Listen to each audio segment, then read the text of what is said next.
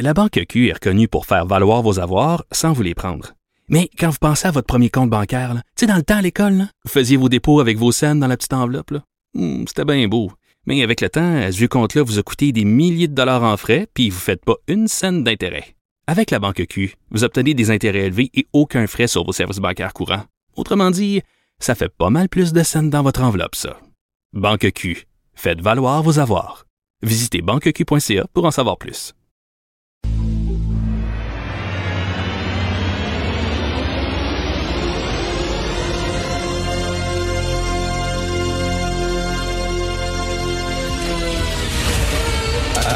Attention, cette émission est laissée à la discrétion de l'auditeur. Les propos et les opinions tenues lors des deux prochaines heures peuvent choquer. Peuvent choquer. Oreilles sensibles s'abstenir. Richard Martineau. Martino. Un animateur pas comme les autres. Richard Martineau. Cube Radio. Bonjour, bon mercredi, merci d'écouter Cube Radio. Il y a un ami qui m'a envoyé un sketch qu'il a vu euh, sur YouTube hier. Il m'a envoyé le lien pour visionner ça. Je vais le mettre un peu plus tard euh, sur euh, ma page Facebook personnelle.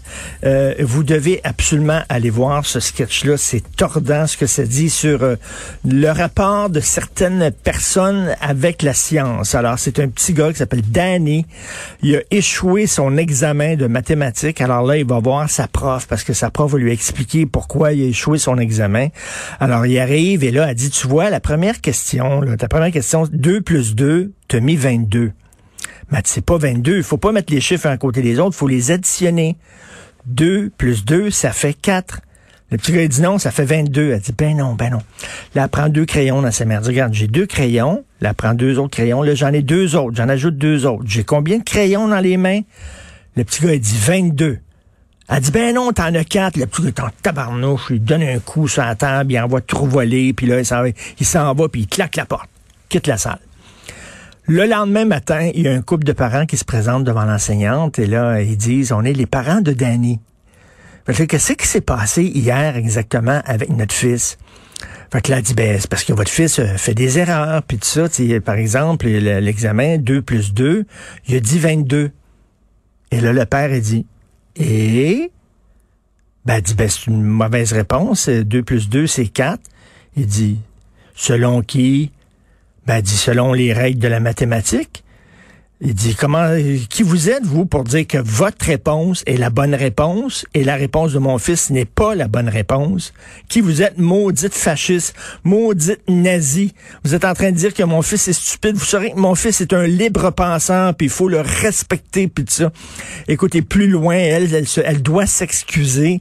Euh, elle veut pas représenter ses, elle veut pas présenter ses excuses. Elle se fait sacrer à l'extérieur de l'école. Bref, c'est un sketch qui dure neuf minutes et qui montre à quel point il y a des gens qui sont complètement coucou. Et c'est bien beau ton opinion. Euh, comme Fabien Major, Fabien Major, il est chroniqueur euh, en finances personnelles, il est aussi planificateur financier. Il a écrit sur Twitter récemment, j'entends souvent ces temps-ci, c'est mon opinion où on pense pas pareil. Et c'est très le fun d'avoir des opinions pour parler, par exemple, des élections à Montréal ou pour parler euh, du port de chaussettes dans les sandales. Mais au point de vue de la science, on s'en fout de ton opinion. La science, ce sont des faits. Et comme disait un ancien sénateur démocrate américain, euh, tu as le droit à tes opinions, mais tu n'as pas le droit à tes propres faits. 2 plus 2 égale 4. C'est un fait scientifique. Euh, on se fout de ton opinion sur la loi de la gravité. Elle existe, elle est là. Que tu y crois, que tu y crois pas, que tu sois pour, que tu sois contre. C'est un fait scientifique qui existe les gens qui disent il n'y a, pas de- telle chose que- qu'un homme et qu'une femme.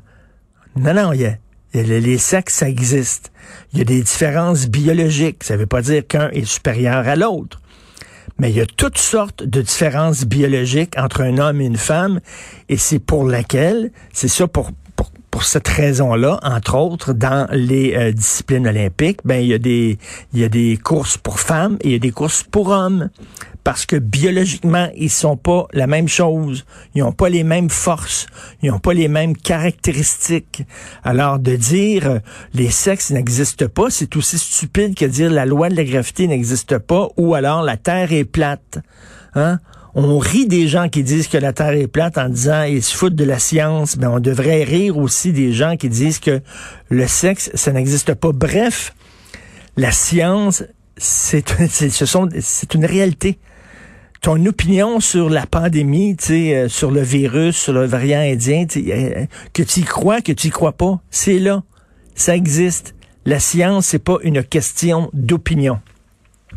Aujourd'hui, on apprend dans la page 5 du journal de Montréal qu'il y a des villes au statut bilingue qui comptent très peu d'anglo. Selon la loi, une loi qui a été adoptée en 1977, si tu as 50% ou plus d'anglophones dans ta municipalité, ça te donne certains droits. Hein, tu peux euh, tu peux échapper à certaines euh, certaines applications de la loi 101 par exemple euh, un organisme municipal bilingue peut afficher dans les deux langues peut communiquer en anglais à l'interne et peut communiquer en anglais avec une autre municipalité ayant ce statut et les communications écrites au sein de l'organisme municipal peuvent également se faire en anglais. Et là, on voit qu'il y a des, villes qui ont le statut bilingue depuis très longtemps et qu'ils ont 12% d'anglophones, 14% d'anglophones, 17% d'anglophones. La loi, c'est 50 Là, on va arriver avec une nouvelle loi 101 demain. Mais tu sais, ça, là, on n'avait pas besoin d'une nouvelle loi 101. On n'avait rien qu'à appliquer la loi. Tu sais, c'est comme, comment ça se fait qu'on n'a pas vérifié ça année après année? Simon Jolin Barrette récemment a pris la décision en disant euh, on va communiquer au gouvernement du Québec, on va communiquer en français avec les personnes morales. Les personnes morales, c'est-à-dire les entreprises, les organismes, tout ça. Toutes les communications vont être faites en français, à moins que ce soit, par exemple, des communications concernant la santé publique. Par exemple, où c'était là, c'est très important, c'est urgent, etc. Il faut que les gens comprennent, bon, où là, on va pouvoir avoir des communications en anglais. Mais sinon, les communications vont être en français. Et Simon Jean Barrette disait, ben, ça fait 19 ans qu'on n'applique pas ça. La loi existait, là. La loi le disait, on pouvait communiquer, on le faisait pas.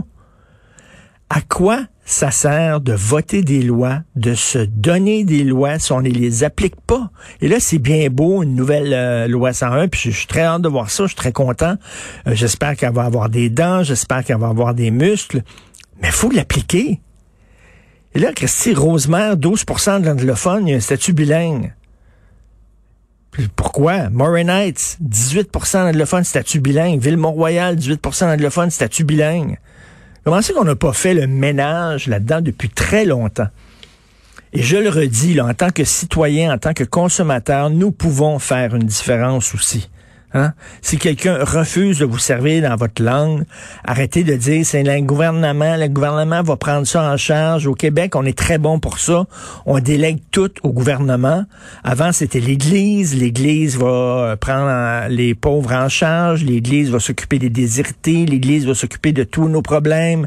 Là, on a remplacé l'Église par l'État, vous le savez. Donc, à un moment donné, en tant que citoyens, nous avons aussi des choses que nous pouvons faire et que nous devons faire.